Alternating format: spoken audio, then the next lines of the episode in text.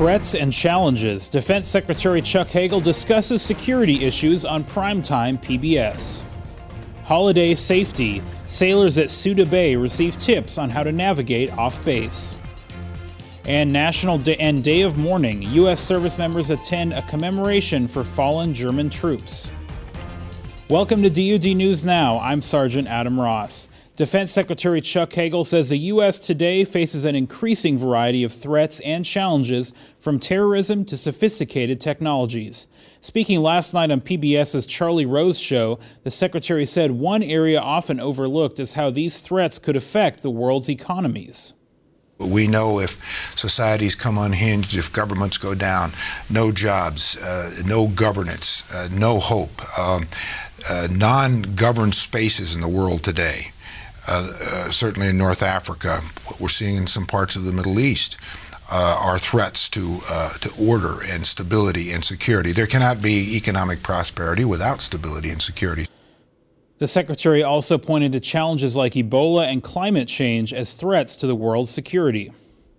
The Navy is investigating the collision of two naval supply ships today in the Gulf of Aden. USNS Amelia Earhart and USNS Walter S. Diehl collided as they were beginning an underway replenishment operation. Officials say there were no injuries to any crew members and only minor damage to the ships. Both were operating under their own power and continued on their assigned missions.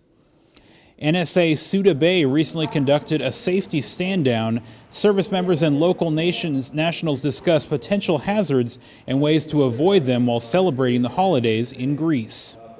Safety is not just twice a year; it's all year round. Uh, you need to make sure that you're planning um, not just uh, you know operations and missions, but also for your daily safety, going to work, and your activities that you're going to do, your hobbies. You need to plan safety into those so we can be a better representative of the United States Navy.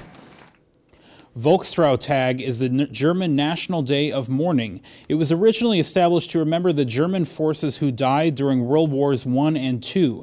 Senior Airman Jeff Lander traveled to Baumholder to show us how U.S. troops helped to commemorate the day. It didn't matter if it was a German uniform or an American one.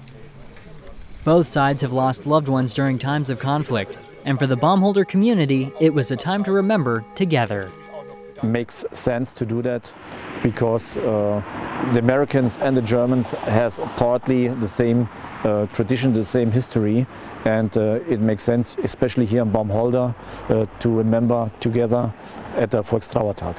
And not just history, is it special to us because we have such a strong sense of community with the, the German uh, local community and uh, we've worked together so closely for many, many years. Colonel Murray says it's important that American forces overseas participate in ceremonies like these because the unfortunate downsides of war are felt by many. Not only as soldiers do we endure loss, but we also see that uh, very, very strongly with the communities and the sons and the granddaughters and the daughters. And so it's, it's a especially powerful moment for me. Senior Airman Jeff Lander, Baumholder, Germany. Be sure to check out the DoD Facebook page for a snowy picture of a New York National Guardsman as he removes snow from a roof in upstate New York. Watch for us also on Twitter. I'm Sergeant Adam Ross. Keep it right here for the latest in DoD news.